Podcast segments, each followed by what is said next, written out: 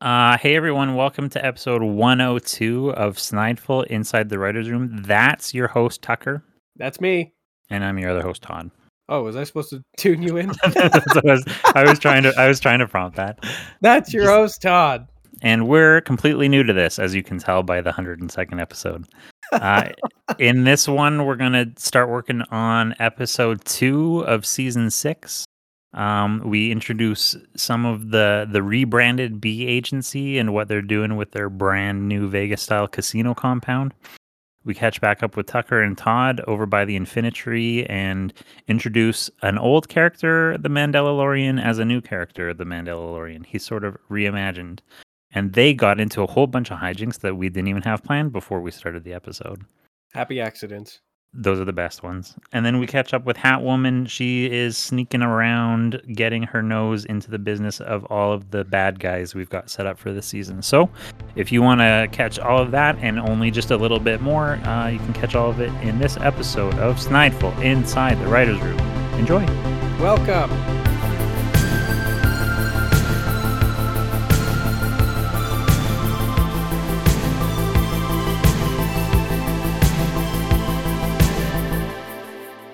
So, the idea is that the B agency, which is an eldritch Time Mafia, basically. is yeah we call it a time mafia.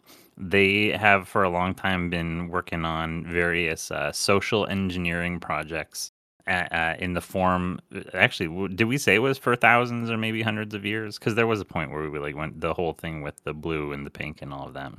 Yeah, they've been they've been playing around with all of this, and it's difficult to say for how long they've been doing it because they do play around in time travel, so they they influence multiple timelines oh yeah that's true and and just like eras throughout time. These these assholes, these bastards. And so their latest scheme, uh, which maybe actually has probably been going on for a while, at least getting established, but we are uh, this season joining in with, uh, I don't know what we're going to call it.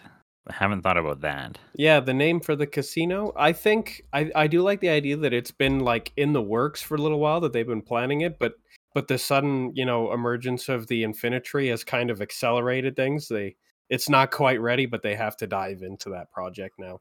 Yeah, how? What is our joke with that? Did they take over a pre-existing uh, like resort compound in in uh, Las Vegas, or did they like demolish one, a well-known one and then all of a sudden another one pops up? I I like and I do do you think it should be occurring in in hometown? Does hometown have like a, a Las Vegas kind of sector? Oh, section? that's that's funny. Is that it's not actually on the Las Vegas because my, yeah, I was gonna say it's like jammed in between two fit. There's like where there's no room for a, a resort. They've magically kind of like magic one in there, but uh, that's funny. Oh, maybe it should be part of like a rebuilding project because certain parts of hometown have been, you know, devastated. Free real estate. Maybe it Oh. ties in. Maybe it ties into uh, sort of like a grant. Well, yeah. The moment you say that, does that mean that this is also somehow linked to Mega Doodoo? It might be, and that would be really funny because then then the B agency is kind of floating right under the radar because Taint would have their number. Right. Oh, that's interesting. If yeah, if if they sort of made a backroom deal with Mega Doodoo without Taint's knowledge, would that then sour the relationship between Taint and Mega Doodoo, or at least cause some conflict? it would it would definitely cause a bit of tension there. What Friction. I've I'm kind of forget. Would she was w- is that her like double dipping? Is she doing that like uh what's the word? Um, cunningly and and as a plan, or or is she or is she misled by them? I think she'll be misled by them. I don't think she's aware that they're, you know, what they are. Mm-hmm. Because she, she, if she knew, she would want to go after them. Right. I think she's been tricked into thinking that they're just a legitimate business interest that's, you know, taken a keen interest in in rebuilding a sector of the city that's been badly damaged. But they, it, props up uh, like overnight into this garish Las Vegas strip kind of thing. I think maybe instead of just one building, they could actually like take over a, a like a, a little block. Oh, do we do it? Is that a fun kind of? Is that the gag? Is that they take over someplace that was actually beneficial to society? Yeah, and uh, similar to our what the the ads where people go out and dump oil in the water and then clean it up and then dump it back or whatever. That Yeah. that like yeah. to demolish. I mean, that's um, to tell a story about Calgary. Um, many many years ago, um, the drop-in center downtown uh, had the so there there used to be the Cecil Hotel, uh, which was like a a, a massive um f- like uh, a trap house, big flop house. Uh, was known as like the drug place in Calgary, and it was demolished, and then there was just a, an empty lot back there. And so the drop-in center uh, bid 2.1 million dollars on the land to turn it into like a social development center where it would be extra uh, shelter room and there would be a bank for uh, to help teach uh, homeless people financial skills and like a career center that would hire out of the shelter and all these different beneficial things and the city of calgary went in and doubled their bid and turned it into an unpaved parking lot because they didn't want extra homeless people flocking to that area because that would change their stats on how much homelessness is in various neighborhoods in calgary Of course it would. Nice It's it's just like all of the the uh the aggressive architecture that it doesn't fix a problem, but it does kind of force it to be somewhere else. oh yeah pigeon spikes Yeah. yeah We don't actually want to solve a problem. We just want to live in the comfort of pretending it's not there. Yeah. And meanwhile, telling our children that they shouldn't uh, brush problems under the rug. Yeah, no kidding. Don't don't do that. That's not a solution. Everybody just does that. Humans. It's Yeah. cute. I yeah, I, I don't think that's a child thing. I think that's just a everybody thing. yeah. Um, okay, back to this thing. Uh, the point Yes. of that. Oh, so was was there going to be some sort of like uh, Yeah, I community think I engagement think project? I think community centers and and stuff like that. Maybe like a museum, like a an education place, some Oh, yeah, some kind of uh, center. Maybe maybe even something for like uh, ex convicts so that they can get rehabilitated and and and get some education and and get actual jobs so that they don't you know immediately reoffend because they have nothing else to do. downtown with the most beneficial buildings. they were all, all- yeah, uh, we we put them all in the same, in the same place, and then the B agency comes in and sh- shreds the whole thing under the under the you know let's say a vague promise of refurbishing that neighborhood, returning Oh. it to its its previous state, and then immediately just building casino and uh, and like a, just a loan shark center. you cut out around the part. You said something about something something that neighborhood, and Oh. everything before that was gone. Right. Okay. So yeah, we they've got you know the uh, education, uh, lower recidivism rates through through education and job placement, not just for the homeless and the other disadvantaged and disenfranchised, but also for like ex-cons. So we we can have some kind of introduction to to this place. Maybe like a before the apocalypse, and then after we see the entire place run down, broken broken windows, boarded up doors, stuff like that. And then the B Like a agency Star swoops in. Yeah, exactly. Make it especially if it's Star Wipe, because then it looks like it's uh you know, it that because that's what they like to do in the uh in the TV shows where they they rebuild a place better, but then it like star wipes and it's actually a rundown shithole Yeah. that's abandoned. Before, after. and then the and then and then the camera can pan over there's the b agency bulldozing what's left of our the, the heart and soul of this city center and putting in you know a casino and over there will be a loan shark den I, the joke that just popped into my mind as you said that is it pans over and it's got B agency dressed up as the uh, Clockwork Orange hooligans. They're all Oh. kicking over the remains of the building, just beating it over with just canes hitting and it with stuff sticks. Yeah.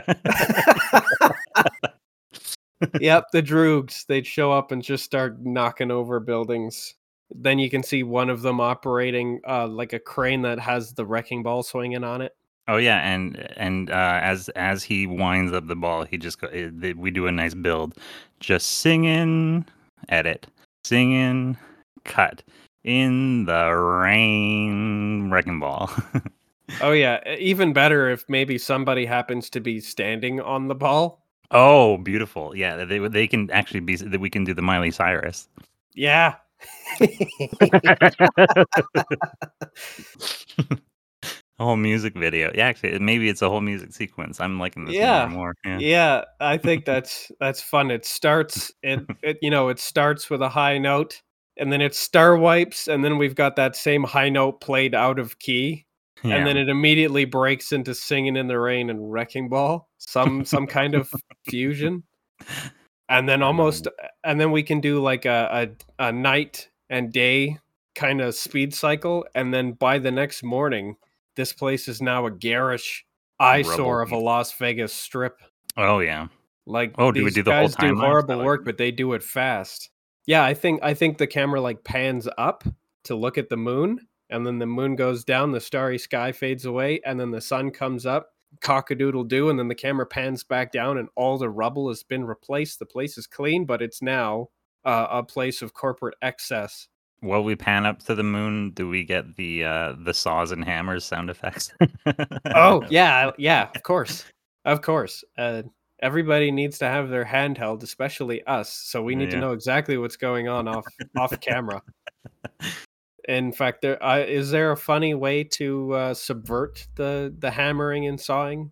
Well, my my other sh- uh, idea for a gig before doing like the moon sun edit was to have uh like a time lapse of literally like a uh, inflatable resort compound like slowly inflate and then oh, the moment, yeah. moment it's fully inflated it's real I, I in my head i actually thought about like uh old fashioned hollywood lots where the the front faces of buildings are actually the only part of it that's constructed yeah. and i saw those like like uh, kind of like being stood up and then the camera pans around and then suddenly for some reason it's a whole building so uh, very very very similar energy on that if we were to show what's actually occurring i i like both of those very much like the inflatable buildings or or like the front face the facade being propped up and then just suddenly being a three-dimensional building yeah it's silly and kind of slipshod slapshod i don't i think slipshod is the word um but then somehow it miraculously is good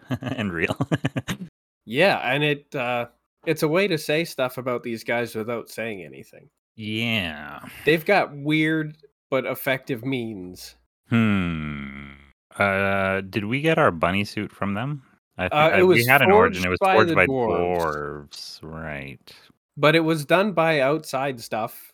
So yeah. I mean, it's very possible that they've got a team of dwarves building this thing. That's interesting. Hi ho. Oh, I like that. I mean, a superior ancient god society would sort of have a diminutive race that they enslaved and presided over, no? Yeah, the Snidlings. interesting. Interesting, interesting. Yeah, we can't call them dwarves. We want to we want to step away from that, but that is our shorthand every time. We want a, an industrious, hardy, hardworking, never gets tired race that's great at building the coolest things. So how do we how do we cue this uh how does this episode start? How do we go into the your uh into the the thing gets built sequence? I think I think the uh the before and after is a good place to start. Like a a sweeping view of what the what the city in this area used to look like. Some some signs, just like a a peek at, at days gone by. I'm trying to think of how other like mafia movies start does it like because i'm trying to think of like goodfellas or casino does it start with voice it was a very good year. I think that was a sopranos starter. It's been a while since i watched the sopranos. Me too. It's been a while since i watched any of those. A lot of those movies are like i watched them once or twice. They don't they didn't make up my uh, pen of forming my personality off of these movies like i think a lot of people seem to I yeah, I don't have a super strong recollection, but I do think they like to start with showing a bit of more mundane day-to-day living and then immediately juxtapose it with how criminality interacts with it. Well, I think so do we like I think like I'm thinking cuz the the tour through the casino that we're going to do is from Goodfellas and I'm thinking Goodfellas starts with like a flash forward of something terrible happening maybe. I can't even remember. Do we want to do it that way? Oh, does it start close to With, the like, end. Somebody. How did I? You're all wondering how I got here, kind of thing. Yeah, kind of. Does that mean we want to start with like a, a wrestling match intro? I guess you're all wondering how we got here. Hmm, that's interesting. I'm I'm I'm trying to subvert without giving away too much. Would it be fun to do? By the way, I was trying to come up with a name for our uh, Vince McMahon, and since the casino is going to be all um debauchery and gambling and whoring and alcohol and all that stuff, I think his first it, it's fitting for his first name to be Vice. Oh yeah. And then last name, do we just want to make it Mick M A N, Vice McMahon? Uh, I was wondering if we should make him like five two and call him Vince McMahonlet, Ooh. but that seems unnecessarily mean. I don't. Well, I don't actually want to. Uh, and his insult the sh- wrestling his wrestling persona is Short King. I, yeah, because I don't want to insult the short kings because I am one. I don't want to alienate them. This is a safe place for short kings. Short Kings is so funny to me. It's so funny that that has caught on. I was just that that I don't know that there are Short Kings who refer to themselves as Short Kings unironically. I I think So- nobody should be allowed to unironically refer to themselves as short kings, but I do think it's uh 100% acceptable for a six three woman to refer to a five three man as a short king. Yeah, I, I think you have to be an Amazon. to Yeah. I'm pretty sure you're only allowed to have that in your vocabulary if you are taller than a tall king. to s- to uh, detract very slightly. Um, being subscribed to, to the uh, the Asmongold sphere of the world, um, he generates a fair amount of clicks by uh, buying into the drama of uh, shitty like gacha games which have gigantic communities and so Oh, I, yeah. watched, I watched a half hour video of a guy who is into blue protocol the blue or tower fantasy i can't remember one of those one of those anime gachas um a vtuber who who takes the appearance of a floating whale Oh Um, wow, that's a little on the nose, isn't it? if you're playing a gacha game like almost No, no semi kidding, right? professionally. and so ring he was dinner bell. he was complaining about a content creator who uh i guess is getting all of the clicks in the blue in the blue protocol um algorithm Sphere? And s- the sphere yes and so but he doesn't really like the game and he kind of roasts it a little and he makes fun of vtubers and so this vtuber made a half hour hey listen here don't talk about content creators because you're the way that you're talking about our community is destro- des- destroying the community. So Oh, I didn't realize stop, it would be stop. so easy. stop talking about our community that way. I think you should just here's all the things. So I'm going to say I'm going to go I'm going to actually every point you make. I'm going to go bit by bit everything you say. I'm going to interpret it totally literally and I'm a grown man and I'm a whale animated. That kind of thing. Yeah, uh, you know what? I find that that's pretty common with every YouTube rebuttal video I've ever seen. Is somebody goes bit by bit through each point and just actualize it. it's pretty gross um and pathetic but my favorite part is that the the the content creator that he took issue with had said something along the lines of well vtubers only v- are vtubers because if they're female they don't want to put on makeup and if they're male they don't want to put on clothes. And this guy goes listen i'm a vtuber because i don't have very good self-esteem. And what was my point? Where why i got lost? Oh shit. There was something that we said that brought this whole thing up that i was coming around to but it was it was I'm, i was getting there. I'm sorry Vince. McMahon, and Short Kings. oh that was it. He goes i don't have i at one point was 250 pounds and i'm a short king and it was just, it was just seeing this little animated whale explaining you can hear the emotion in his voice and he's not good at asserting himself and just trying to be like hey shut up. Oh yeah, he uh, once he once he starts trying to you know really you know apply some force of personality, it's it starts getting heavy. Oh, man what a world we live in. Vtubing changed my life Look, I understand how the ano- anonymity of the internet is very helpful for people who have challenges such as those. I Yeah. don't think VTubing helped. I think I think VTubing as a whale has only You only Complicated. further. Yeah. it, it's muddied the waters. the beach is muddy. Anyways, that thanks for taking that little tour into internet subculture with me. so, uh, do, do we want to go with Vince McMahon and make him short king? Because now I actually, I've I've gone That's a full, funny. I've gone full circle, and now I think it's funny again. I think I think short kings have a better sense of humor than that. So I think Vince McMahon and short king because it's up to them whether whether it it becomes like a bone they have to pick with the entire world or not. And I think Vince Vice here, Vice McMahonlet, it Yeah. blames the rest of the world for his his height. He's got a bone to pick with all of them. Oh, that's interesting. And does he act? So he becomes he's the short king. And uh, the, as I was trying to figure this out, is um this isn't a good example, but is do we consider Jordan Belfort a good or a bad person? the Wolf of Wall Street guy. Uh, a bad person probably.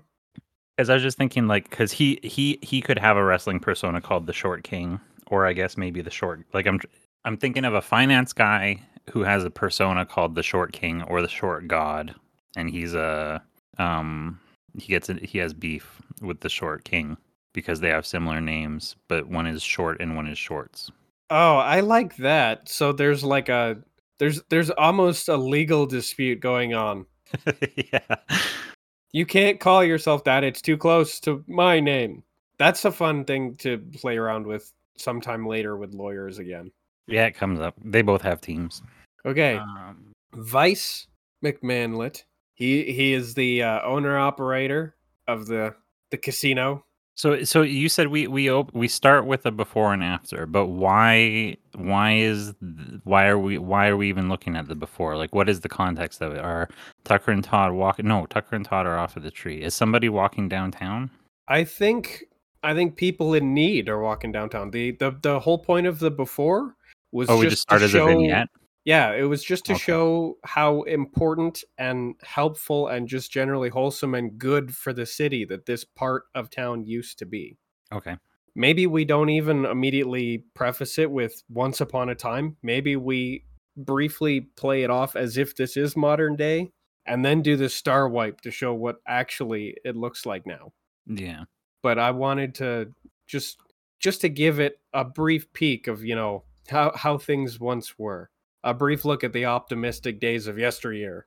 Oh, uh, could we do the thing where there is an info booth type kiosk? It's not a, an info kiosk, like like a welcome kiosk with a flat screen in it, doing uh, welcome to the altruism.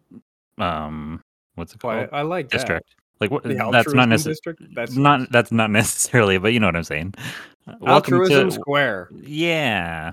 Uh, and it's doing a little intro. And so it's a little ad spot where it kind of does a summary of what each of the locations was. And then it pulls out of that screen, and that screen is all busted up in the present. Oh, I like that. That's that's very good. Then we it's kind of narrated. Then we don't have to focus too hard on how to show. Yeah, it's got Exactly a, what's going yeah, on. it's- 'Cause- it's- 'cause- it's got a 'cause- nice voice doing a PR thing. The only way to like within half a minute show that it uh, results in lower recidivism rates is to have people walk in with handcuffs on one side and walk out in suits the other. It's literally like a an assembly line factory. They they they're on a conveyor belt going with handcuffs and sliding out with the with a a, a clipboard and a pair degree. of glasses. Yeah. Yeah, they come out with a degree and like job applications and stuff. no. Yeah, I do. I do like that, and I think that could be one of like the visuals that shows up on the screen when it explains what exactly it happens in the altruism square. Yeah. Because I think the the video spot can be like less than a minute, so each location can have like a ten to twenty second bit. Yeah, uh, homeless, ex-con, and I guess substance abuse segment. But it's like it's hilariously terrible how much overlap there is with all three of those. Like, what a world we live in, kind of thing. And opening next year, our brand new multi or non denominational religion rehab center. Oh, nice! So that you can get out of uh, Fantasology. yeah, That's fun. that is interesting. Defantasizing. Defantasizing. Uh, I guess we could just call it religious and political extremism rehabilitation center. Check in to reality at Reality Check. Have you heard that somewhere before? That sounds so good. No, I just said that, but that now, but yeah, we're keeping it forever. That's too good. Check into reality at reality check quotation mark. Yeah, if uh, if writing fiction doesn't work out for us, I guess we're gonna have to open up some kind of rehab center. I think it could stand on that tagline alone. What is this? Reality check the game. Media. Oh, okay. Media smarts. No, we're good. Awesome. Then uh, yeah, career doors are just opening. It all starts with a, a really good tagline, That's all you need. Where's the beef? right? But does anybody know the name of the guy that wrote Where's the Beef? I don't. I doubt it. I bet you it was just some some that lady improved it. yeah some some low level person passed it up the chain and an executive took it over. Took the credit. Yeah, and that's. I mean, that'll happen to us. But is it only success if your name's on it? Probably not. Um. So this place uh, gets demolished. Yeah, we get to we get to pan out and see that it's it's in ruins, and then almost immediately afterwards, I think that's when we start the uh the demolition music. It's That- in ruins. Oh, right, right, right, right. Is it in ruins because of the mutant uh, That's what I was zombie thinking. invasion? So should we have like mutant corpses strewn about then, just to like kind of make it clear that this is all part of the that timeline?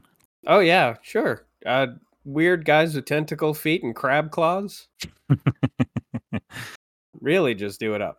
That that that'll be one of the things the bulldozers have to like move out of the way. They probably all get tossed in a great big dumpster with along with uh, destroyed stuff. Or well, you know how uh like when inmates have to do garbage picking, or even just people who do garbage picking, they have those like spear things. Yeah, I like the idea of picking up all of the mutants by like skewering them on a spear. Is there Oh, shish, a large shish kebab them. shish We get like them. six or seven of them on the same spear and then like shake mm, them off. yeah, yeah, just slide them off into a bin. Yeah, I'm all for that. If there's We like whether it's a, a new a machine. mech, Yeah, we need to invent a new machine like a like a backhoe with a shish kebab arm. yeah, one That's one sh- one shish kebab arm, and then one like tree. I don't know what it's called, debranching. Those machines they use for taking all the branches off a tree in like half a second. Have you seen that shit? Yeah, yeah. Is that how they get them all off of the shish kebab? Yeah, they just slide them off into a bin. Yeah, it can Lots it of can squelching noises. it can look it can even look like almost like a humanoid hand that just like Or do we go full gag and we have this thing clean up the things and turn and then turn around and sell them at a little kiosk, like as a bushmeat kiosk, selling these. that actually sounds like a recipe for a second uh mutant incursion. Oh yeah, I guess so. I think I think but that's still very funny if it like uh goes cuz one uh, we ape the very recently shown sort of assembly line thing where stuff gets on the it, they get scooped up on one side and then immediately get rendered down into like barrels of stuff that gets like a corporate drink logo slapped on it and then Oh, shipped yeah. off somewhere to another town that's kind of funny. if we really want to make fun of the the absolute worst that uh, big corpo can do, that's probably it. Clean up our refuse, charge us for it, and then sell the results back to us. Oh yeah, who's responsible for the cleanup? Is that Taint, or does B agency do the cleanup so that they can then come in? Yeah, I have. I think that it'll be revealed to be part of a, a government program where a bunch of funding has been set aside for local businesses and stuff to take an active role in in community outreach and cleanup and rebuilding. And I think that'll be the grant that's been taken advantage of here. So they're being paid to clean this stuff up, and then they're going to go ahead and charge somebody else to uh, enjoy that horrible drink. Oh, so do we do this as part of in order to announce that that's kind of going on? Do we do this rather than just kind of like a wipe? Do we do like a groundbreaking ceremony and when they like cut the ribbon or or put the shovel into the ground, that's when all of a sudden the big inflatable casino thing whole fills the block up right in front of everybody's eyes? show show a little bit of hope that maybe whatever's going on here is going to be a real rebuilding project, Yeah, and then immediately shit all over that notion by having the shadow loom over everybody's faces. Their their They optimism turns to disappoint. Yeah. at first at first their faces are awe it's not clear if they're shocked or or elated and then and then their their faces light up in multiple colors as, as oh, horrible not- yeah. lights It's yeah, it's it's the opposite direction. Yeah, they're not even disappointed. They're more excited about this this uh notion than what they thought they were gonna get. I, I i do kind of like keeping it a bit vague they're just stunned Oh, we don't even reveal. We just oh, we just show a shadow and then lights and then cut. i i think i think a smash cut to reveal it is all right because Oh, do, do you mean vague as in their response? yeah the the look on everybody's face is like vague they're stunned Okay. but since we do want to quickly uh, enter the casino and start doing like a floor check, we do have to reveal it promptly either way. Right. And then I, I guess we can do intro se- like uh like intro credits or whatever whatever our intro sequence is th- as the the tour begins. Do we push in through the doors from that moment and that's when we begin the inside tour?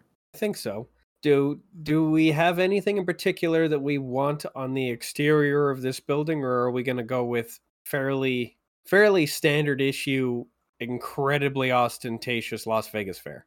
Well, the thing is Las Vegas resorts are all themed and theme parks. And they so really are.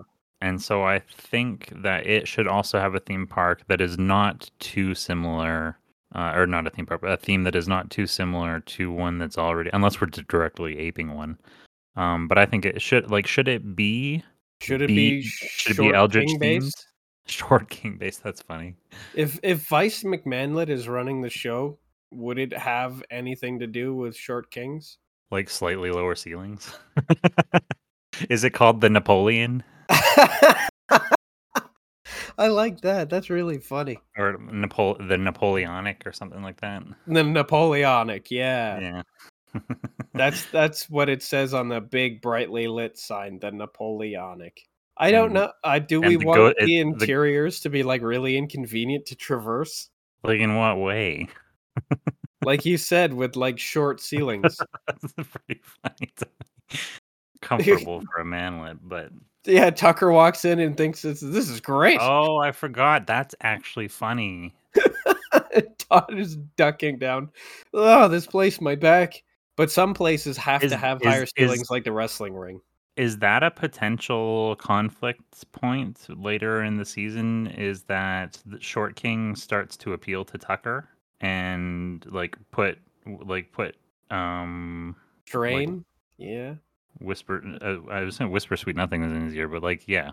I do I do think that's pretty funny. Maybe it should just be the entryway that's like that so that we don't have to have people like crutching down Oh, that's pretty. desperately That's pretty desperately having a hard time playing at like the roulette table because they can't even see over it because of how low the ceiling is. Like just the lobby have a whole yeah, just just the main entrance to make our short kings feel welcome. Does Vice McManlet like introduce? How is? Hmm, no.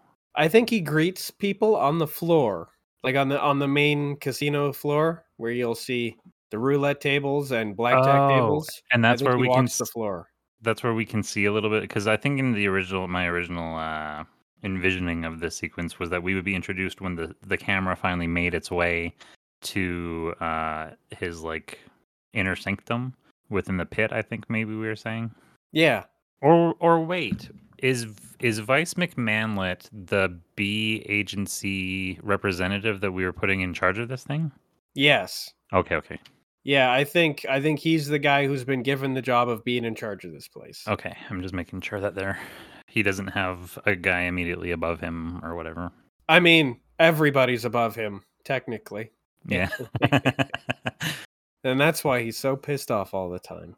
But yeah, I think the oh, pit, Oh, yeah, the so- pit is the pit is the main floor, right? See, I don't know about that.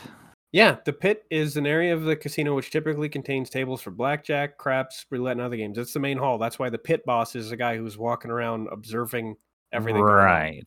Okay, so what is the name of the crow's nest or whatever? The the the the control room. That's kind of what we were trying Oh to yeah, I like that. This yeah, this area can have a high ceiling, and he does have like a a crow's nest control room, and it's above everybody. Yeah, of course. of course, and it's uh, I think it should be either in against one wall so we can see the entire floor, or it is in the center of the ceiling, and he's got like glass panels in the floor so we can see down the bottom. Yeah, I was trying. I was just envisioning both versions of that, of of sort of like an observation, a circular observation desk with or deck with, uh, yeah, glass bottoms, or either one, the the one way mirror in the corner, or whatever. Yeah, all that all that matters that is that he puts himself above everyone and takes every opportunity to do so. And he also his personality when he's in uh, introducing or uh, welcoming people on the floor is completely different from who he is when he's in his uh, crow's nest. Oh yeah, his professional boss uh, identity is probably mean spirited and, and grouchy. But I think his uh, his public face is quite welcoming, only to turn around and be like these fucking people. Does he liter- does he literally his uh, version of being um, approachable and uh, amicable is doing the Robert De Niro smushed up face? like that's how he demonstrates that he's being kind. I do like that. That's very funny. But it's only just now occurred to me that De Niro does that. Yeah. What a guy. Um okay, so what is in the like you said the the worst comedian ever. That's another so bringing that up. Yeah, casinos love having floor entertainment. We need to yeah, we have it all. Magicians too. Maybe terrible magicians. Did you ever did you ever see Patton Oswalt talk about the terrible magician he was on set with once? Maybe, probably. I don't know. The, the terrible magician who got five bucks less than he was promised, and he just bombed the entire thing. Okay. Sounds like magicians. Grumpily reaches into his hat, pulls out a thing. He's like, "See, okay." was it, Dave Attell? I don't think so, but it sounds very Attell, doesn't it?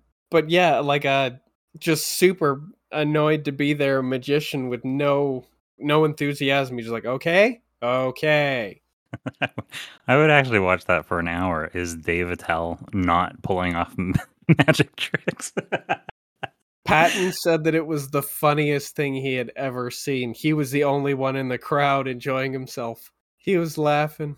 It's all about context. Grabs two two rings, separate rings. Okay, clinks them together. Okay, just bitterly oh, I've, I've definitely seen that. Over five um, bucks. But for the worst comedian ever, that is our old uh, uh Taya guy. Yeah. But in this season, we've introduced the idea of the Jogler and his persona, Sloppy Joe, uh, pending change. I don't know. Um, and I had discussed the conversation he had. Uh, well, I discussed the conversation that Joe Rogan had with Brendan Schaub, where he told him, You need to stop being a fighter and you need to be a comedian. And then once he became a comedian, a lot of people started calling him the worst comedian ever. Um, and I think I was trying to squeeze that into a premise here by yeah. saying there was there was oh I was doing that with the Undertaker, but I'm wondering is the worst comedian ever is our worst comedian ever did he used to be uh, a fighter who the Jogler talked out of? Like that's the that's Jogler's thing. He should he should he have been a fighter or some or or anything else? Is there anything else he i mean he's really badly suited to being a fighter so it would be good advice but yeah. telling him to pursue comedy was bad advice. I but i do like the idea that the he was created by uh, Ro Jogan or or somebody similar in a similar position. Telling him he was bad at his job and he should be a comedian instead. Yeah, you should just lean into the comedy thing. If you want to go for it, really go for it. And then he went for it, and Antoya is all that happened. Okay, we need to move. We know what this is going to be. It goes through the building. There's different floors. We don't really need to discuss any of this stuff. This can all come up when we do art and set design and all that crap. It's a casino. There's entertainment. The camera moves through it, and then we move on. Yeah, uh, we've been discussing one, this long enough. One thing I did want to ask: Is there any um, overtly not quite casino activity, like cr- definitely criminal stuff going on anywhere?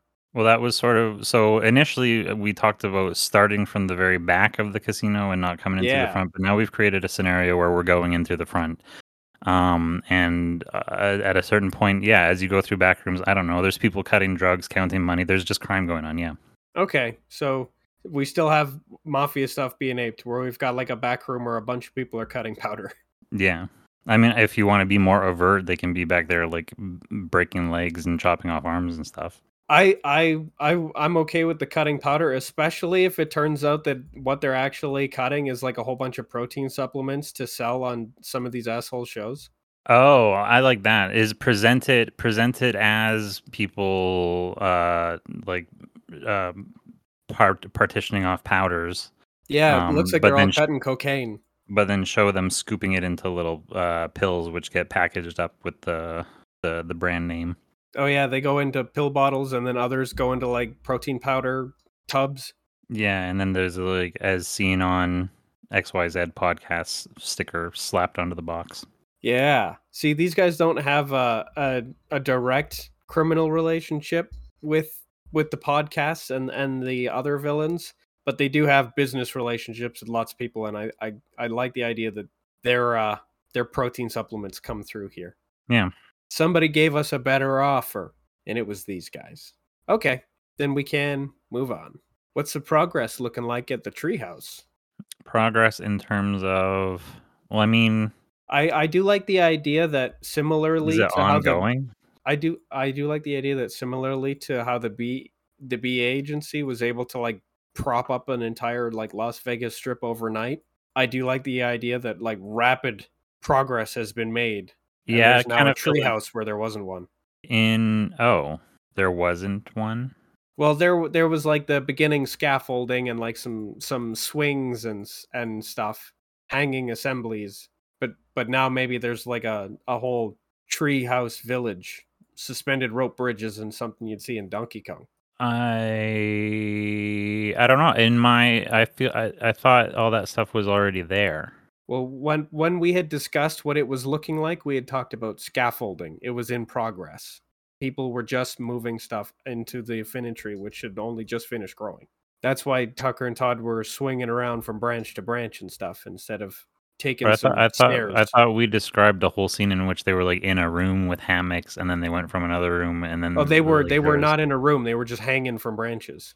Oh, okay. Well, then whatever. Then that is how it goes. Um, yeah, it's done now. It's good. I don't I don't I don't feel like we need to waste a whole bunch of episodes showing a progress of. We get it. They moved. It's good. We're we can move on. Yeah, yeah. Could could could be another Star Wipe even, but whatever. It, it's yeah. Rapid progress has been made, and I do think it would be funny if Tucker and Todd are in a similar situation in hammocks, but now they are in a room. I mean, if you want to make a reference to it, somebody can point out, "Wow, it's incredible the progress they've made in only so long," and somebody else can do a meta reference to what you want to watch them doing construction for three episodes. I do I do like that. Some like uh, short tempered person with like a One of the animators. with like a yeah somebody with a clipboard is just like yeah we had to speed things along. the unit production manager. Somebody a grip brings this person a coffee. Moving Speaking on. which, moving on. um, introduce the Mandalorian. Now, you had I have already forgotten what you suggested his thing was. he goes back and corrects what are regarded as errors in time but people don't actually like forget the thing that no longer happens which is Oh, the, right, which is what the- causes the mandela effect Yeah. This inexplicable shared memory of something that's demonstrably false turns out it was something that was true but has been corrected and people's memories are just taking a little bit of time to catch up Is there a major plot arc that we have going that we're attaching him to? Is there a reason that we're introducing him now? if we want the B agency to do anything where they go back in time and change stuff, it'll be on him to fix it. But I think he's going to just be present as sort of a demonstrated bulwark against temporal incursions, sort of brought in to help protect the Infinity now that time is stabilized but also kind of vulnerable. Is Milo doing like inventory of everyone they currently have working for them, or is he trying to? Because are you are you trying to show like we're we're just introducing the concept of this guy Yeah. without I, actually giving um, him anything to do. I think it might be more engaging if Milo if he if he's checking in and Milo's getting a status report for him, like he's just come back from a mission of some kind. And then that'll be an opportunity for us to uh, introduce one particular Mandela effect that that is a result of something he's corrected. He's just our best time cop. Hmm. Like he just went back in time and busted Mandela out of jail, or like prevented his assassination. Oh right, what is what is the reason? Why is it called Mandela again? Is it the spelling of his name, or the years that he was in prison, or why does it? I believe it's because everybody thought that he was killed. They thought they thought Mandela was dead and he was not. Oh right, people thought that he died in the '80s. That's weird. Oh, Mr. Monopoly wearing a monocle. Yeah, like there's there's a whole bunch of like collective false memories that people seem to have. Did we already do? Because we were gonna have a Mr. Monopoly versus. Oh, that's this season. That's the that's the the pharma boss. We can Was oh, Mr. didn't you used to have a monocle? I don't know what you're talking about. yeah, the peanut guy. Oh, he's a pharma guy who's the enemy of the peanut guy, but I do think the peanut guy should participate in the wrestling. Okay. Um, the Mandalorian. I'm trying to figure out how Yeah, the they thought the he died. boys the boys exit uh can be tied into screwing up something to do with like this can all happen at once. Like I don't we, I don't, we don't need to spend a whole lot Absolutely. of time in this tree. Absolutely. And the new system of travel. What are we referring to here? Uh, that would be the the new wormholes that are are like rabbit holes. Do they exit via rabbit hole?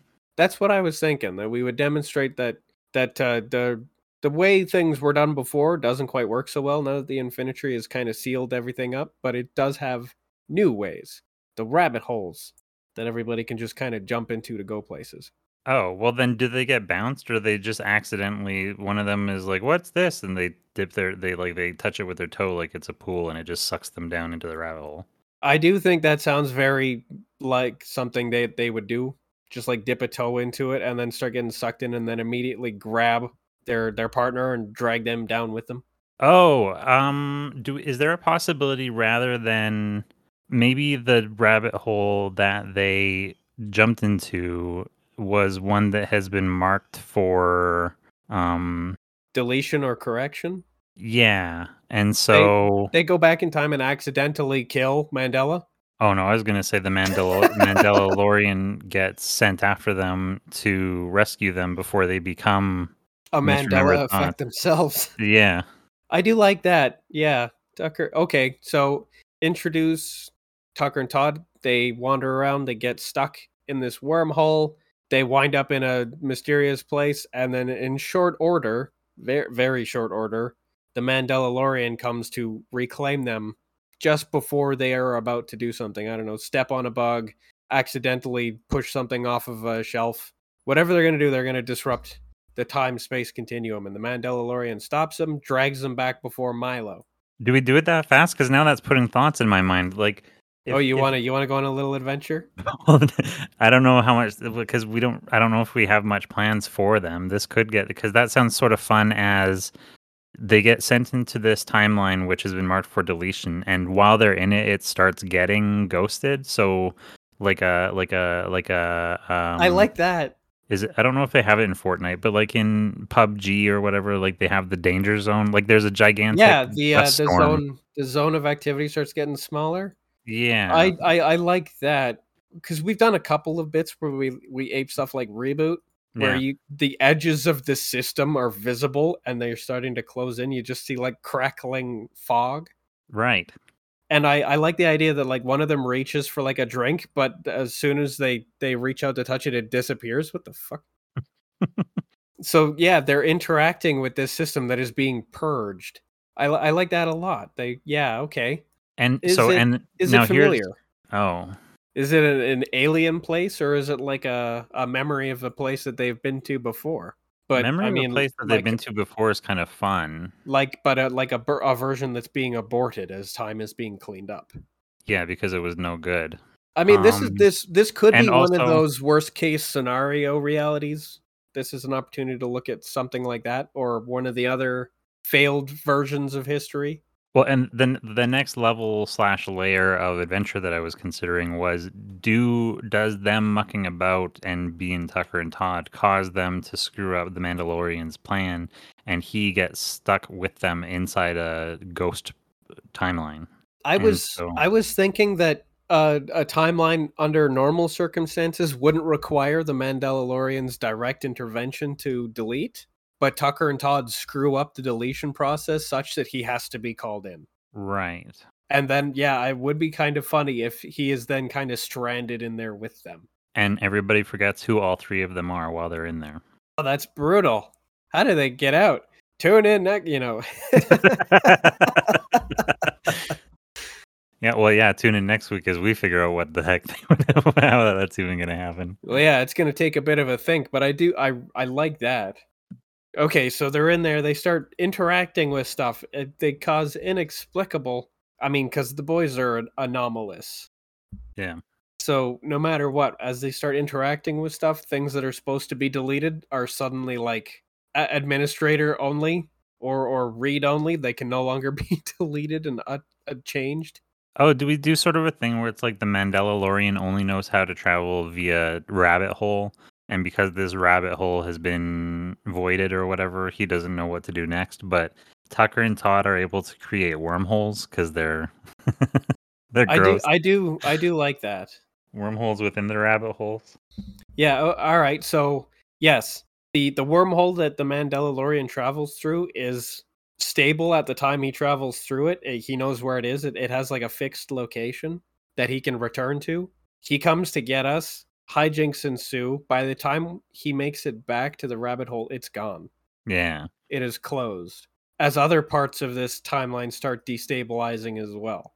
I do like the idea that Tucker and Todd are the way out. They've got they've got the mojo. They've got the voodoo. Oh, the more that a timeline recedes to, uh, I guess, a single point, does it be? Does it recede to a single moment? Interesting. Like, does all, the time dries up around the single moment that they're stuck in until it becomes that moment, and then they're stuck in that moment, and so that's sort of like the ticking clock against them. I do I do like that. Not only are they running out of space, they're running out of time. Yeah. Since it since we all know that space and time are, are, are inexorably connected to each other. Oh, of course. Yes, there it, everything is kind of collapsing into a single point in space and time. Yeah. Boy, that's Eldritch. Oh, but also damn! very much up their alley. You just gave me a thought. Maybe that is Eldritch. As they get closer and closer to the single point, the Mandalorian reveals himself to be a guy who took the identity of the Mandalorian, who's locked up in a trunk somewhere, or something like that. This was Oh, a it's plot. Moody. yeah, this is a plot to trap Tucker in time and space. Tucker in time. Tucker and Todd in time. That's actually interesting. Now now it's a double cross. Yeah. Okay, but here here how um does that mean that the Mandalorian, this duplicate Mandalorian, actually closes the rabbit hole behind himself to make sure that they have no way out? We could have just collapsed the timeline in on you, but we had to make sure you couldn't get oh, out. probably. That's very funny, and and that that's a good um smoke and was a misdirect for the audience because we set it up as it's Tucker and Todd's fault, and so do they even do they feel bad? do we do that as well? Or they feel guilty for? Oh, I like that.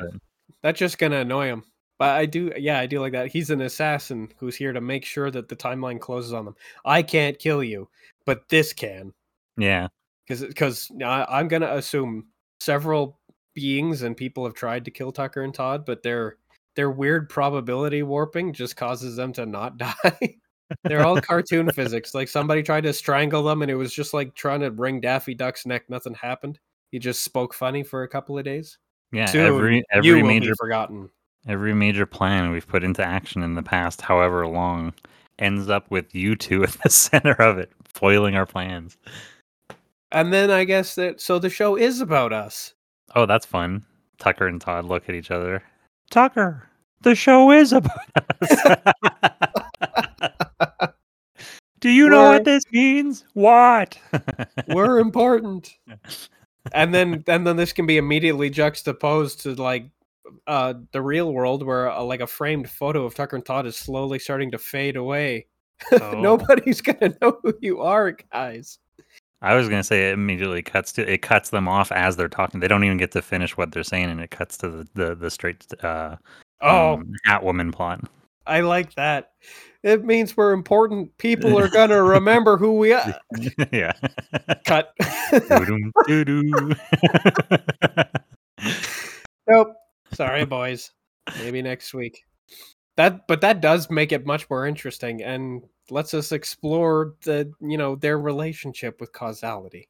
hmm And yet another bad guy to annoy uh, into uh, defeat.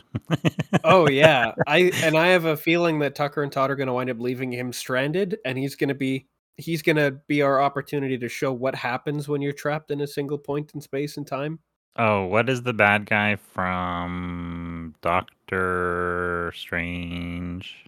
Uh, was that Dormammu where he's trapped in the loop and he starts to become self-aware? He's Yeah. not self-aware, but aware of the loop. What He- is this? Yeah, he's he's omniscient enough to realize that he's repeating a moment in time, but not omnipotent enough to do anything to stop it. Yeah, I like that. But I was thinking that uh, if if you're if you get, I was thinking he was compressed into a single moment of uh, space and time, and that actually turns him into a poker chip, Ooh, and then he immediately goes into circulation at this casino. that's interesting. I like that. That's sort of like the uh, Ursula and her poor unfortunate souls. Yeah, like maybe there's like a, a sort of chip dispensary inside of the casino, and every time this happens, one just like falls out of it. Yeah. Some guy scoops it up, looks at it with like a big, uh, fancy looking monocle, and inspects it. Yeah, that one's good. Put it into circulation. In the future, we can develop a whole John Wick universe around this casino where the, the Oh, tokens nice, are used. tokens, yeah. but uh, yeah, it just it struck me like what happens if this guy gets crushed and compressed into a single tiny finite point in space and time? Well, maybe he gets turned into like a, a doodad. yeah. And who would use such a doodad? The B agency. Mega doo doo. Yeah, it just strikes me as a thing that they would do. But but yes, it, Tucker and Todd get cut off, and then suddenly there we see Hatwoman. Do do we see her like suiting up? I've always got time Oh, for a. I've always got time for a quick suit up. A hat Especially because- cave. Yeah, because all she has to do is put her hat on, right? But we yeah, right. We agreed that she's got the the bunker under the uh, curiosity shop, so I guess we can see how it's been done up as the hat cave. so Does I guess it's just like hat racks everywhere. Oh, I like that is because she's got her sassy um Hatmobile, and so we get we do in the and she calls it by name Hatmobile. Cue suit up sequence or whatever. Um, and it is one single cut of her putting the hat on. Perfect. Yeah, uh, or or like a, a robotic like two fingered hand kind of thing, like just Oh, Placing Darth, it on top of her Darth head. Vader. yeah, and it just Um, places it on her hat and then like flicks it so that it it tilts. Oh, I like that. Even with it has articulated fingers with the flick. Yeah. Oh, it's got the the white cartoon glove. Yeah, hand. yeah, yeah. yeah. What the hell's the matter with that? Of course, it's got to be the cartoon. Yeah. Yeah. So it places it on her head. Everything goes black and white, and then it gives it the little flick, and then bam, sepia. We are yeah, now. when it when it when it does the flick, it does a, a old fashioned um, ricochet sound effect, r- bullet ricochet. Yeah. Yeah, I like that. And then yeah, it it adjusts the filter so that she's not just straight detective. She is Hat Woman. yeah, Does it does it cast like shade over her eyes so that it looks like she's kind of got a half mask going on? Oh, interesting. Yeah, Who I am like I thinking that. of that's got those going on? Is that Darkwing Duck? Darkwing Duck for sure has one. There's a number. Uh yeah, the one I was thinking of was the Phantom, but he actually it's not attached to his hat. It looks like he's just wearing like a pair of sunglasses with the eyes out. Yeah, I was thinking of the Phantom, but he it's not a continuous piece that comes from the the brim of his hood, Right. which makes it stupid. Darkwing Duck's is better. I want his style. Big hat and then it a shade just comes down over her eyes. Now now her identity is concealed. She grabs. Nobody, she, she, nobody will she, ever recognize her chin. she dips her fingers into her whiskey glass and puts two like war paint smears into her eyes. Oh, I like that. Does it does it leave marks at last? I think so. That's that's funny. Especially if it is sepia, you can't really tell. Uh, yeah, it just it similar just tones. oh maybe that's where the sepia comes from. Oh, I She like dips her fingers into the brown whiskey and then paints it under her eyes, and then Yeah. from her eyes it radiates to the entire It scene around her. the filter. Yeah. Instead of the hat tilt in particular, it's the whiskey. Suddenly everything is whiskey missing. colored. Yeah, I like that. Something's missing. Ah, right. Dip dip whiskey. Now now now it's not sepia. It's not coffee colored. It is whiskey. All right. So she's she's all right and and uh, we can forget about the part of Tucker and Todd make it at home. They are trapped. yeah. That's way more interesting. Truly trapped in one place. They can't just wander around the outside. No kidding. But unfortunately for their would-be assassin, they're still kind of in their element. Okay, uh, I've decided that Hatwoman should be monologuing a lot, just like uh, Straight Detective does. Yeah. But now she does it like comic book style too. Well, because I did did Adam West Batman have a narrator? I do not remember. It was around the era that it would have had like a cliffhanger style narrator, but um I'm sure it did, but I, I absolutely want to do some of the Adam West Batman era gags, like the the pow. Everybody wants to do the the punch block. oh, do we do that for all sorts of we can do little gags so as she's monologuing maybe if she like sniffs there's like a big sniff Sniff yeah with the uh, the little musical string because it was always Yeah. like yeah To so go for, along an- with the punch. for any little like ad lib or sound effect within the scene there can be extraneous uh, she clears her throat. Yeah ahem ahem yeah, I like that. Every yeah, for for many totally innocuous little actions, she jiggles like her keys. turns a doorknob click Out of control. All right. So we you uh you mentioned that you wanted her to do a stealth sequence. I'm totally into that. Does she use her sepia to kind of like assist her stealth? Like is she able to use it to blend into surroundings? Yeah, I'm trying to think about yeah some various shadows and whatnot. Does a shadow turn sepia when she steps into it? It was black, now it's sepia, but she blends into it. Oh, that's funny. Like, so it- is it everything remains? I don't know. Like, so like the whole black and white sepia thing was uh n- like so she's still noir while she's this persona. Yeah, but it's like a, a more comic book. So whenever she's on screen, it's in sepia filter. I think she's got like a field of it around her. So if she gets too Oh. close to stuff, it becomes sepia with her. That's interesting. That reminds me of a game. Yeah, I think I think like a filter field just radiates from her a short distance. Oh, okay. So you know how in animation, a cone of like an aura cone of light will come from uh, a street light or whatever, Yeah. and it will be sort of yellow. And so since she's yellow, so she can actually blend into light spots because they're similarly yellow to her. Oh, that's that's actually very funny. Instead of blending into the shadows, she just like stands directly under a street lamp and disappears. Yeah, I can only do it at night. yeah. A street lamp, or when somebody shines, like it's the opposite. When somebody shines this uh, uh, uh, uh, a flashlight. Oh, yeah, she flashlight. into the beam. and The flashlight gets becomes immediately like nice and yellow brown. Yeah. Yeah. That's that's actually way better. I like that much more. She doesn't step into the shadows. Just turn it on its head a little bit. Step out of the shadows. I like that. And and um she can also stand under like the low hanging uh, shaded lamps at like poker games and stuff. Yeah. She poses on a pool table. Oh yeah, she just like s- somebody's coming, she jumps up onto the poker table or the the pool table, the billiards table, disappears. a billboard, whatever. Yeah, any of these things. That's that's that's much more interesting as a way for her to be shown traversing the city at night. And it's and it'd be really easy to show because she just walks under these things and disappears. Yeah. I like it. I think that's it. Uh, the most interesting subversion of the disappearing into the shadows. I could that that that there could be. And I don't Certainly think better it's, than I could think of. it's not too contrived. We're using um, features and realities that we've already set up. But yeah, she's got her her uh, color blending field. I'm sure Straight Detective actually does Her benefit her from the shadows. her Noira. No Noira. Her Noira. That's very good. Okay. Um she does a whole Yeah, we've got her stealth sequence. sequence. Uh, how much of the stealth sequence is unnecessary, but she does it anyway because she's just kind of you know compelled to be sneaky. Because we do we do do that one every now and then, like uh, in the previous season where Tucker and Todd were sneaking around the taint facility, doing doing their Mission Impossible thing where they were hugging walls and rolling from room to room. Oh, I just I, I got I came up I have a gag idea.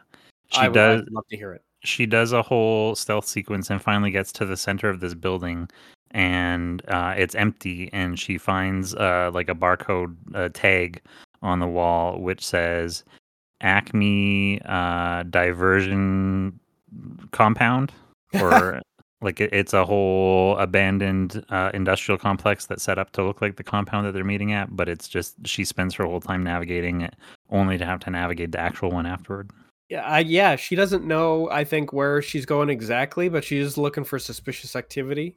I think she has an idea, but I do like I like the idea very much that there's a decoy set out. De- that's the word decoy yeah Yeah, Ac- Acme suspicious facility. yeah. Thank With a whole you. For, list yeah, thank you for purchasing the Acme suspicious facility kit. complete with, you know, ro- roaming guards and whatever else. Yeah, and they're actually just like Roombas with cardboard cutouts on top of them that look like it's like guards. a Home Alone.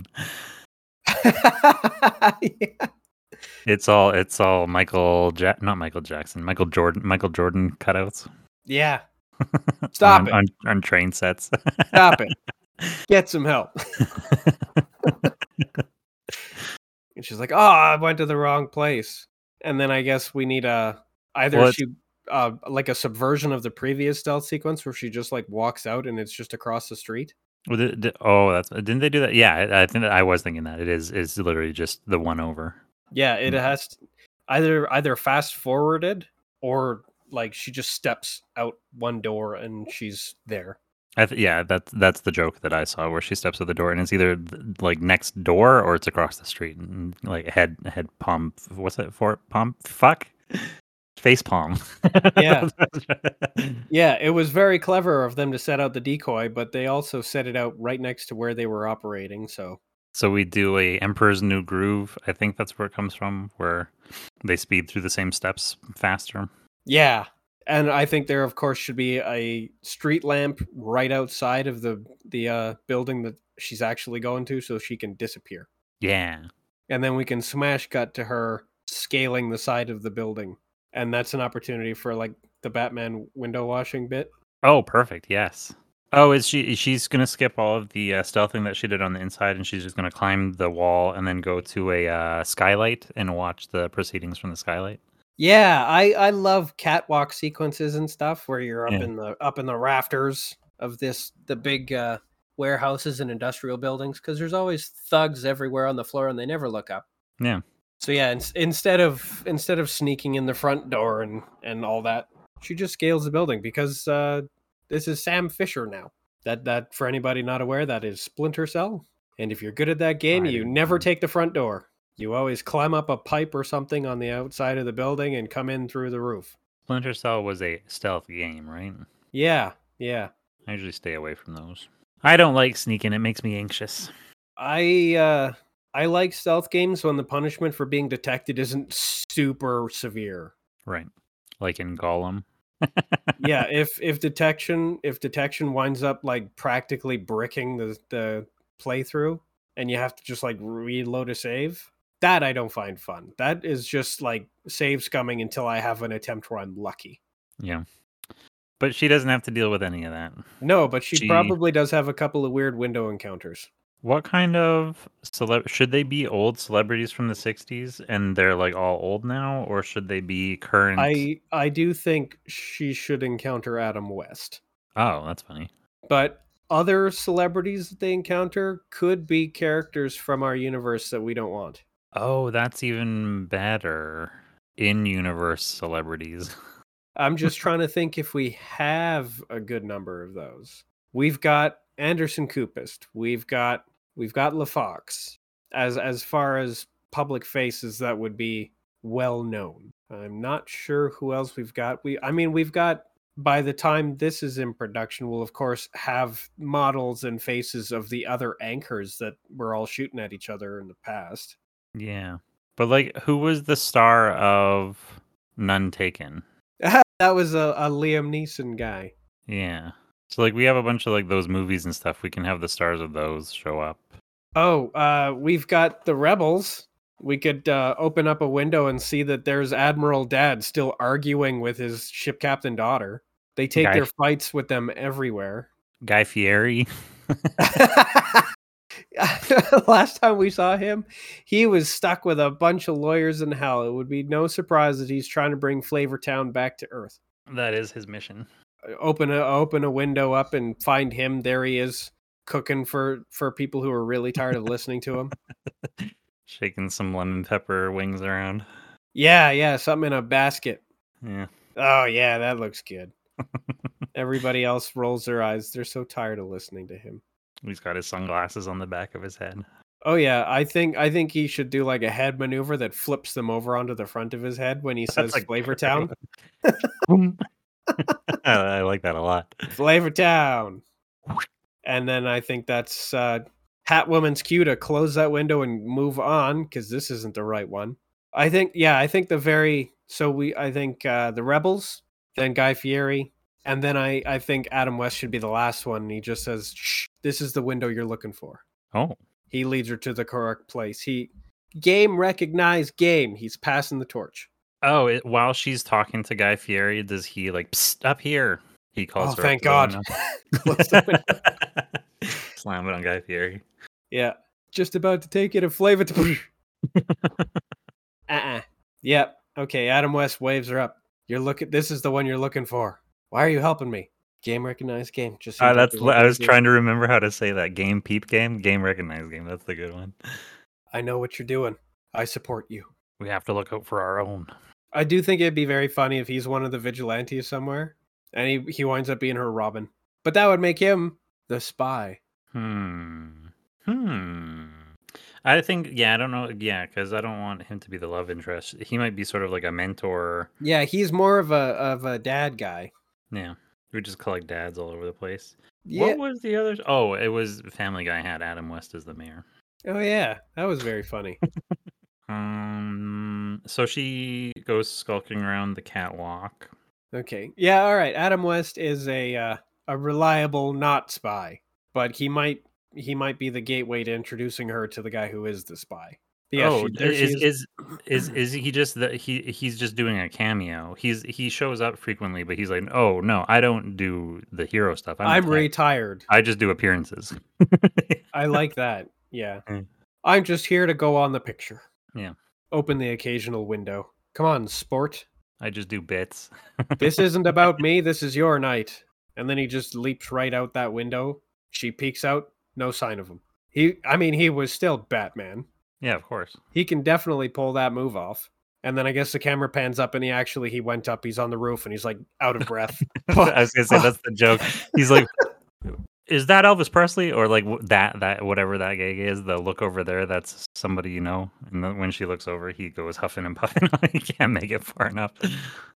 Uh, yeah, I like I like the idea that uh, he's like, hey, what's that? Dis- quick distraction, throws down like a smoke bomb, and then she she rushes over and looks out the window. There's no sight of him.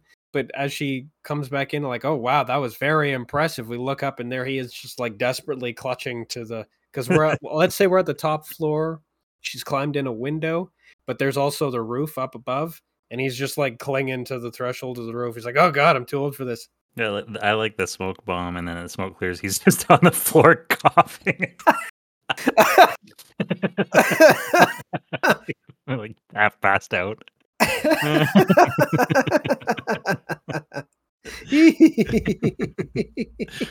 I guess I'm too old for that one.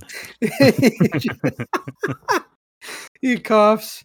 He's like, ah, don't worry about me. Just go, go. Go on with that. Next thing in that, there's a beat and he's sleeping, doing the old guy snore. Whew. okay. And she just rolls her eyes. Okay, fine. Yeah, there's nothing to be got from this. Carry on. I've got work to do. Now, one thing I did want to think about was her detective senses. You know how lots of games that want you to go detectivizing things. We're Mhm. thinking we're thinking Batman games, we're thinking LA Noir.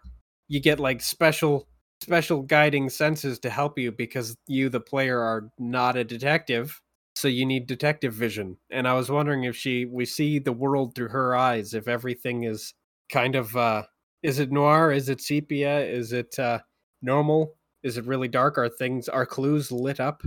Footprints Hmm. especially? Can she see can she see other people's vision cones? Oh, that's interesting. Yeah, I don't know. I don't remember. Uh, you said you you were not into playing Dishonored, but you have a special vision mode in that game that let you lets you see people's vision cones so that you can deliberately avoid detection. Uh, oh, oh, I understand. Like they're they're uh Yeah, it looks like they've got headlights coming out of their eyes. like you would see on a 2D version, like a top-down version you would see the cone of that Yeah. where you will be visible. Yeah, exactly. So she can detect people's vision cones. Yeah, I think yeah, I like that. I'm just trying to visualize the how that's presented because the first thing that popped into my mind was she sees everything like matrix code, but it's all question marks. That's funny, but also seems like it would be incredibly difficult. I mean, I, f- I feel that way about the Matrix too. Yeah. it seems like it's unnecessarily convoluted. We've got all this technology, but we can't create like an interface that people can just visualize. Everybody's staring directly at MS DOS, but it's like alien MS DOS. Well, I mean, you start getting into the whole thing about like light bouncing off of stuff and color not being real and all of that. and- Yeah, no kidding. okay, how about this? Uh, you you're familiar with Predator films, right? no, I've actually never seen those ones. Okay, well, uh, in Predator 1 and especially in Predator 2, you get to see a few scenes from the perspective of the Predator, and you Okay. get to see them shift through visual spectrums. Like they've got like, a vision and stuff. yeah, like they've got a setup in their helmet, so they they switch to it, and it's got like an audible sort of noise every Okay. time they they uh they turn them on, so that they can see Ah. like infrared. And I'm thinking maybe we see her perspective through her eyes, but it's all normal, and then she activates the vision, and then it causes a filter over everything. So everything that's not a clue gets dark and kind of less distinct. Things that are clues, or like things like vision cones, become very prominent. But and so when she's doing that from her perspective, we see the different spectrums. But when we're in third person looking at her from outside, she's just holding her fingers up to her face like a person pretending to like mimic a camera.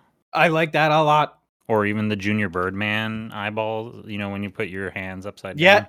yeah, yeah, that one's good. That one hurts my wrists a lot, but Yeah, I think she'll be old to do well practiced. I think she'll be well practiced in that one. I also like the idea that that uh, it's kind of like taking a uh, black light into a seedy motel uh, room.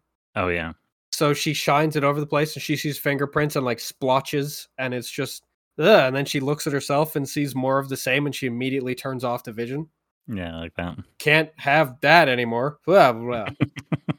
so we get to see that she's capable of it, but also we we don't have to do that a lot. She's seen too much already. Save her from it. Yeah, so she gets the she gets the black light horror moment, and then her discomfort is it lasts for a beat, but then it's quickly taken away. Her attention is taken by the sound of voices. Yeah, she's looking around. She's seen all this stuff which doesn't necessarily make sense out of context, but then, yeah, a little tour group comes in. And over here, this is where you'll have your production booth set up. And then over here, we'll have the et cetera, et cetera. Yeah, yeah. Uh, I think they've got like goons that are carrying crates of like wires and and studio equipment. They've got uh, the boss said those go over there kind of Yeah. thing. So we've got we've got that going on down there. We've got like their own version of a foreman slash pit boss who's kind of like directing efforts for setup. Do do are any of our villains there presently, or is it just goons? I'm trying to think of how much information she should walk away with from this encounter. Because She'll what did know a she did- location for sure. was she tipped off for a specific reason that she's here, or was she she just out looking for suspicious stuff? I was I was thinking that once she's got the hat on and stuff, she's got like vigilante senses where she can just detect that something is off tonight. Mm, okay. because we we assign her various powers, and one of them, I think that's what that's what makes her the very first of the vigilantes. Is she she's got her finger more on the pulse than everybody else. She knows that bad stuff's going to happen before it occurs. Maybe she's been spending a little too much time with Tucker and Todd. She's got a second or a sixth sense. Yeah, for Makes for shenanigans, and it really comes out. So she she either she detects something's gonna go on before she puts on her hat, or she puts it on and then she's like looks off in one direction and sniffs, and that's an opportunity for the sniff. I like that. Something's on the wind, and then she pursues it, and and that's why she's out here. She she just had it. Uh, it was instinct. She's got instinct, and I do think that some of these guys, some of these thugs, these goons, they've got loose lips because you know they're all talkers. They're all talking with each other. Maybe they've got some kind of uh, a device that emits, you know, subliminal messaging for people who happen to be tuning in to make them more suggestible. We need the subliminating the subliminal messaging machine over there. We don't want to turn don't turn it on, it'll brainwash you. I'm trying to think of a catchy, hooky name for her version of Spidey senses. Hmm. Agitation sensation. Trouble synonyms. I can feel something in my trouble bubble, I'll come back to that later. Um, but I, I do think you're onto something. Anxiety senses. Um. Okay. So she. Yeah. Do we have a villain there, or several of them, all excited to get set up? I, I don't think that the Jogler should be tied to them yet. No, no. Uh let's see. Villains. Maybe maybe this is an opportunity for Andy Tate to be there. Or, or wait, you want you wanted we wanted Oh. um the Jogler to be taken over Francis's show. So should Francis be the one sort of like uh windbaggedly telling everyone how it should be, but then there's a representative from Jogler's team saying no, this is the, how the boss wants it. I like that, and that, that gives us the opportunity to do the voice, Francis's voice. Luann. Oh, Uh. but straight woman or whatever uh, Catwoman. Hat woman knows Francis though, right?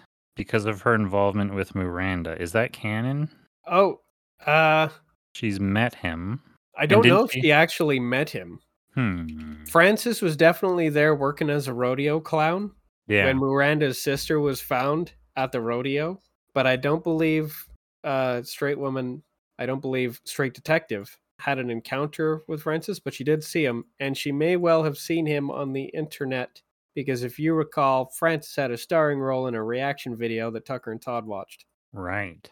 She might she might take one look at him and and get like a really quick flashback vision. Luann get a, a real quick, you know, flashback of just just who he is. We get to see him at the rodeo. We get to we get to see him in that video. And uh, but also there was a point where uh, Tucker and Todd were getting uh, influenced by Infowars, and Oh, Jay, right. and Jay was making an effort against that because of it was poisoning their minds or whatever. That's So that's just- quite right, and he was the host of that show. So at first she will just be like watching the the goons, and then all of a sudden his voice will crop up in her her Immediate attention getter. Yeah. ears wiggle. we get to hear the action thing. Listen. Now what do you think you're doing?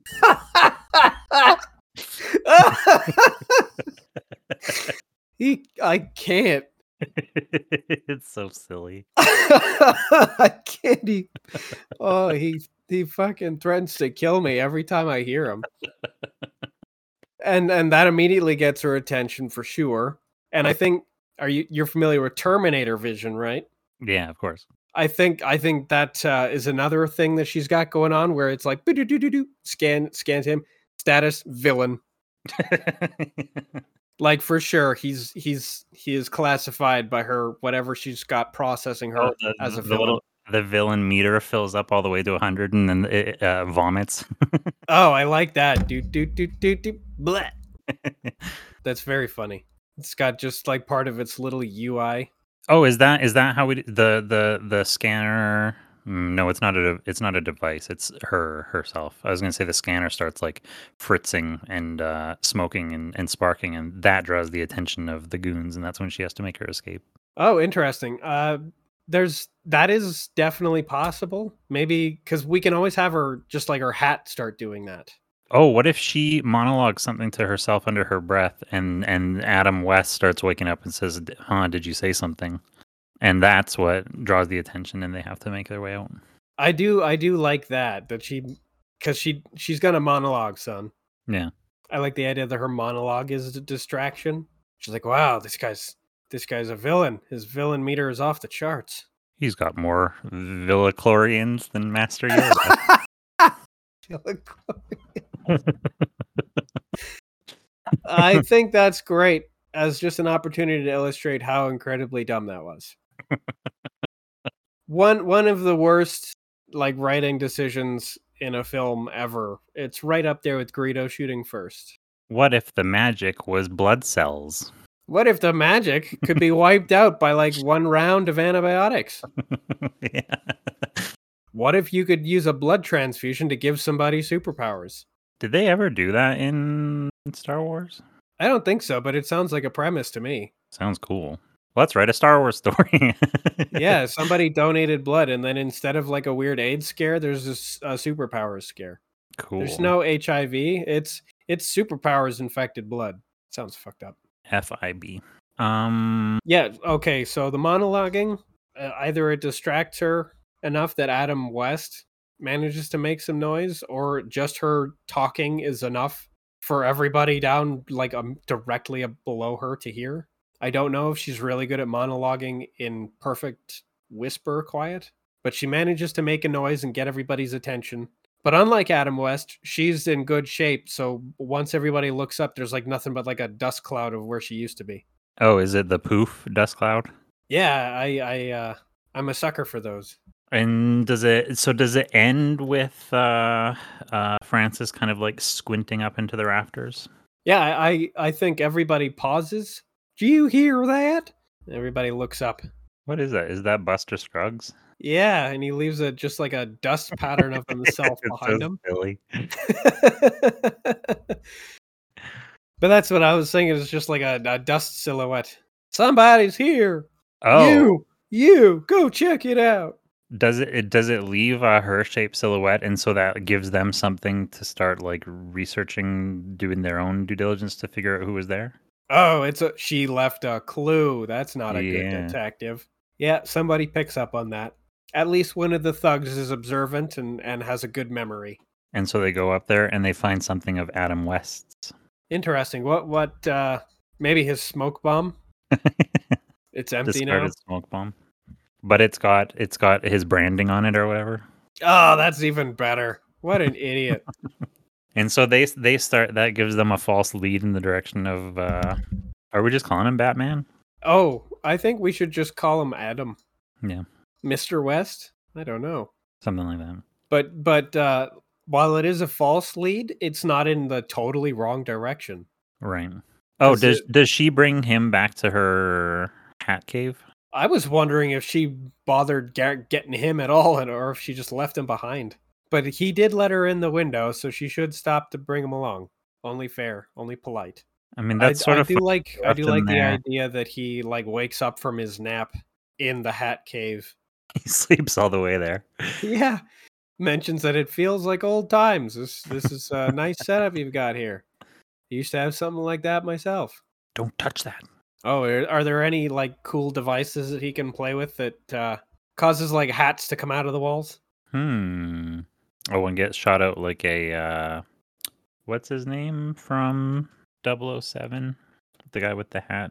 Oddjob. Oh, I was I was thinking it's more like armory scenes where like the walls flip open and it's just like a whole bunch of guns on the wall. But it's all just different hats. I do Yeah. like that. Yeah, instead of like uh, oh, this pen shoots acid. This this ring is a time delayed explosive. You know, all the cool spy gadgets and and batarangs and utility belts. Does It's dad come down and he's like, Is this your Alfred? Fucking is now. I do like the idea that dad comes down in like a house coat Yeah. because the sun is just coming up now. He's got coffee. What's going on down here? Nothing. Okay, keep it down. Have you seen my whatever? Oh, uh, you know, something from the the third Denture dynasty.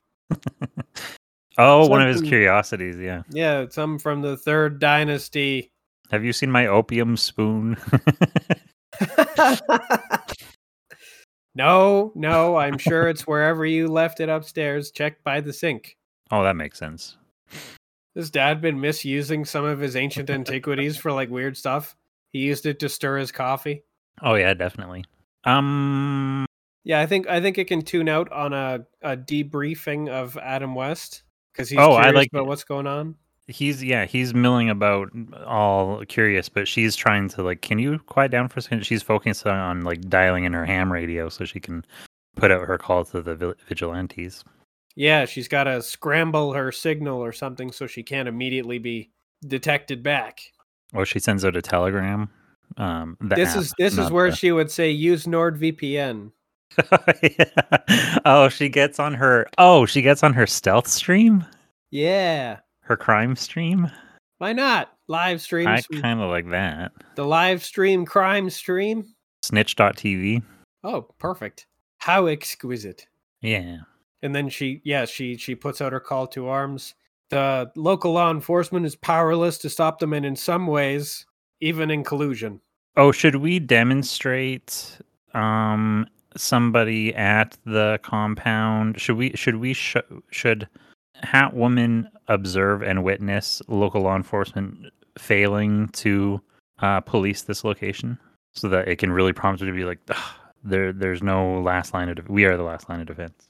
Yeah, either either incompetence or corruption, because uh, cops have been phased out and Taint has taken over. She watches them take a bribe. Open up, it's the police. You owe us a check. I like that. Right at the door. Yeah. Money. Yeah, I, I, I like that. Shows just like they show up on a, like a routine patrol. Nothing to see here, officers. We're not out of our, our premises after dark. We're we're obeying the uh shit curfew. And then and then so while she's putting out her uh, call to arms, do we do a few cuts to various vigilantes um pre-costume here like here receiving the call and kind of like giving each other the look this is our time or moment. Yeah, I like that because we've got a we've got a few vigilantes set up. One of them is a pair of uh, theater makeup and costume people, Mhm. and, I think they're they're a, they're a great example. Maybe they're a married couple too, but it's just like, honey, you need to see this. Soup of the night, of course, is nearby watching. Going oh yeah so we going around to their various points of view as they watch her stream on their phones and laptops and tvs and whatnot Yeah, some some of them are probably a little bit more prepared than others. I think Soup of the Night is already nine tenths of the way there. oh yeah He's got like a little soup layer. Finally, our time has come. This is what we prepared for. no more stewing over this And of course, we've got Anderson Kupist as a vigilante called Bad News. Oh i forgot all about that so awesome. uh, Anderson There. Kupist is just watching this. Puts like a, a cool newspaper mask on with the with the eyes cut out. I hate to be the bearer of bad news, so I am the bad news. Everybody's gonna have their their crappy one liners. Of course. That's part of the game. Um Do we want to have it close off on on our sequence of vigilantes being roused by this call to arms? yeah, I think it should turn into a split screen of all of them kind of like like standing and arising and like uh what's it called? Um heeding the call. Yeah, they answer the call. Answer the call. They all stand up and pull their masks down over their face in one single movement. Yeah, they they uh they like open up drawers to reveal that they've got like tools and stuff.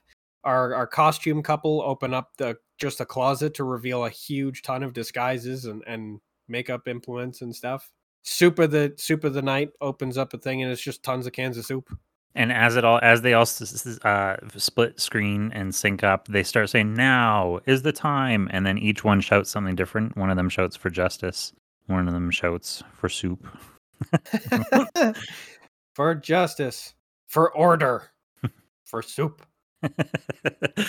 but it's all at the same time, so it all just drowns each other out. It's just a muck of noise. Yeah. and I think it'd be kind of funny if everybody had a like a brief self-aware beat where they're like, "Huh?" They all look at each other across the frames. Just with a just with a sort of was that you look? yeah. And then cut off. to black. Cut to black. Everybody's sta- set up and established. Hooray! Hoorah!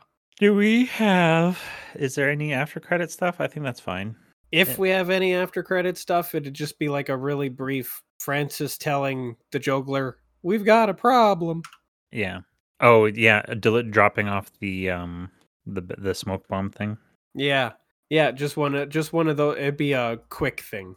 And then you just see the Jogler's big fist crush the smoke bomb package in his hand. Oh yeah, a big meaty gorilla man fist. Egregiously meaty. Oh yeah, for sure. T- taking too many of his own protein supplements, man. Yeah. Okay, I think that's an episode. I think that's an episode. Wonderbar, very good. Yeah, thanks everybody for listening to this episode of Snideful Inside the Writer's Room. I have been one of your hosts, Todd. I've been your other host, Tucker.